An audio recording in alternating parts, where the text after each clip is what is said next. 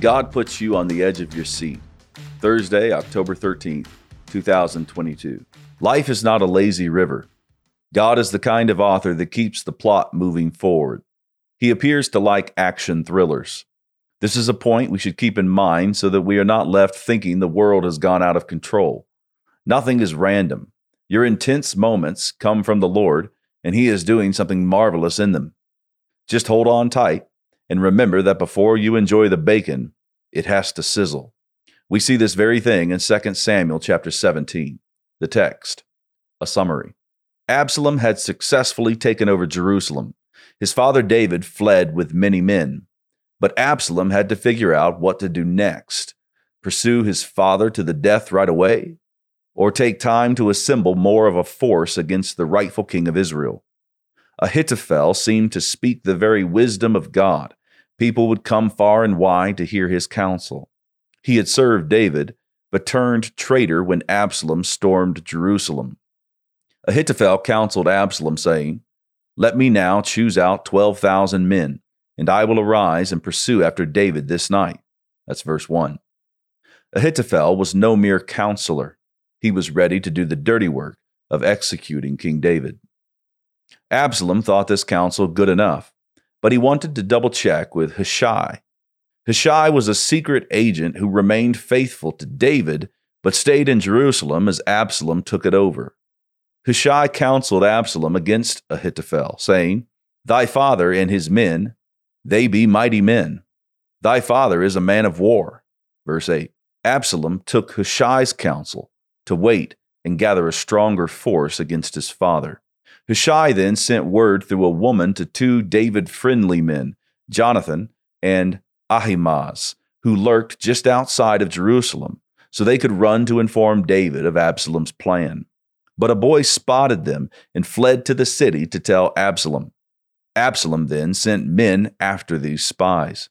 Jonathan and Ahimaaz made it to a house in Bahurim. A woman who received them had them shimmy down a well, after which she spread ground corn over the top so Absalom's men wouldn't think to look inside. Like faithful Rahab before her, this woman deceived Absalom's servants, saying that Jonathan and Ahimaaz had passed on. After Absalom's men searched and failed, they returned back to Jerusalem. And the two messengers reported the news to David. David and his men then passed over the Jordan. Absalom and his men eventually passed over the Jordan River as well, soon to come into conflict with David and his men. This passage ends with three men bringing beds, vessels, and food to David and his men in the wilderness. God doesn't write boring stories. So we have a rebellious son in pursuit of his father in the wilderness. They are east of Jordan, which reminds us that we are east of Eden. Cain went that way back when he murdered his brother Abel, Genesis chapter 4 verse 16. And Absalom has David on the run in the same direction. The wise Ahithophel was hanging from a rope by the neck. He killed himself after Absalom went with Hushai's counsel. That brave woman at Bahurim risked her own neck and she likely had a sister or a cousin who wouldn't speak with her since she put the whole family in jeopardy by siding with the fleeing king. The two David friendly men were sons of priests, and it was priests themselves that Hushai used to smuggle the news out of Jerusalem to David. Would you see the kingdom of God flourish on earth? Then find some priests who know how to spread news amid tyranny, and find some courageous women confounding pharaohs with their grains. All of this is very exciting stuff and a reminder that we need to buckle up. God has not promised us an Amish romance novel where the biggest cliffhanger is will Aaron and Stephen get their buggy out of the ditch by sundown? God unfolds his plan such that you are always taken up to the brink. You will have to choose when the stakes are high. You will get stabbed in the back by friends. You will have to hide the good guys from the bad ones you will have to be brave. None of your twists and turns are arbitrary.